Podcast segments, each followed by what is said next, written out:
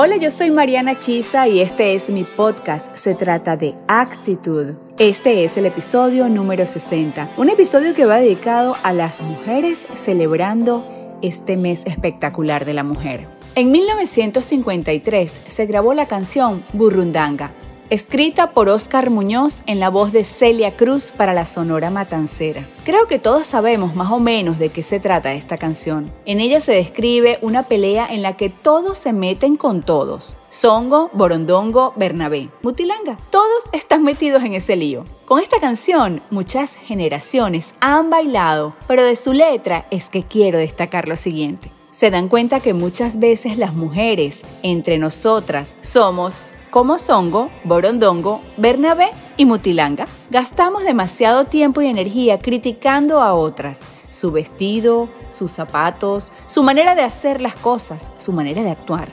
señalando sus imperfecciones y olvidando las nuestras. ¿Te ha pasado?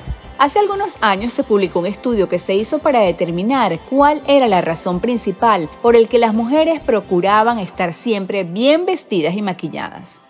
¿Saben cuál fue el resultado?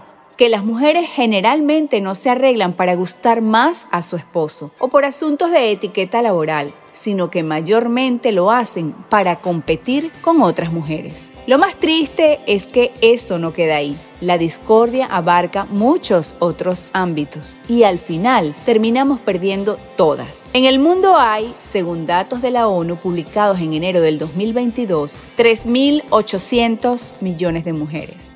¿Se imaginan las cosas que lograríamos si depusiéramos las diatribas estériles y nos uniéramos en la búsqueda de un ideal común? Entendamos que ninguna mujer es mejor que otra y cada una tiene su virtud. Cada una tiene su forma de maquillarse, de vestirse, de actuar, de pensar. Como decía Benito Juárez, el respeto al derecho ajeno es la paz. La competencia intrasexual conspira contra la autoestima y destruye las relaciones. Es agotador sentir que siempre estamos bajo la lupa implacable de quienes deberían comprendernos mejor. Mujeres, solamente nosotras sabemos lo que es luchar contra injustos patrones establecidos por la sociedad. Sabemos lo que significa desvelarse por cuidar a un hijo enfermo, lo que cuesta alcanzar el éxito profesional. Entonces, ¿por qué atacarnos unas a otras? ¿Por qué atacarnos? Ok, entonces, ¿por qué atacarnos unas a otras? Por el contrario, celebremos nuestras coincidencias y respetemos nuestras diferencias. Esa es la mejor manera para celebrar que somos mujeres, porque simplemente se trata de actitud. Así que quiero que celebres tu vida, tus aciertos y desaciertos, tus luchas, tus derechos y lo importante que eres para el mundo, porque ser mujer es un privilegio. Te invito a escuchar mi podcast Se trata de actitud a través de Spotify o cualquier plataforma de tu preferencia y ver mi contenido en Instagram en mi cuenta arroba Mariana Actitud.